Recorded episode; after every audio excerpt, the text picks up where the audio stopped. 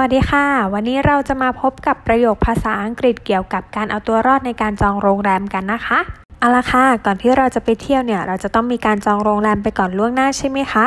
หรือถ้าบางคนไม่ได้จองไปก่อนเนี่ยก็อาจจะไปหาเอาข้างหน้าเลยเนาะ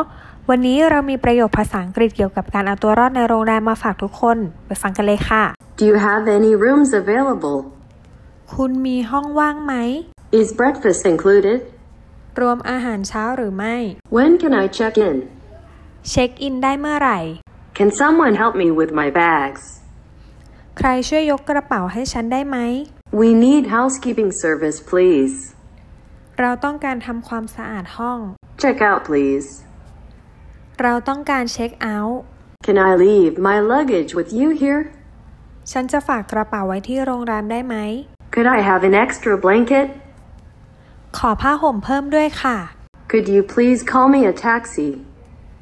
ช่วยเรียกแท็กซี่ให้ด้วยค่ะ I'm lost my room key. ฉันทำกุญแจห้องหาย เป็นยังไงกันบ้างคะ จบไปแล้วสำหรับประโยคภาษาอังกฤษเกี่ยวกับการเอาตัวรอดในโรงแรม หวังว่าทุกคนคงเอาไปลองใช้กันดูนะคะ แล้วครั้งหน้าเราจะมีประโยคภาษาอังกฤษเกี่ยวกับการเอาตัวรอดที่ไหน รอรับฟังกันได้เลยนะคะ คำศัพท์โทอีกที่ออกบ่อย หน้าตาของคำศัพท์ดูได้จากรายละเอียดของเอพิโซดได้เลยค่ะ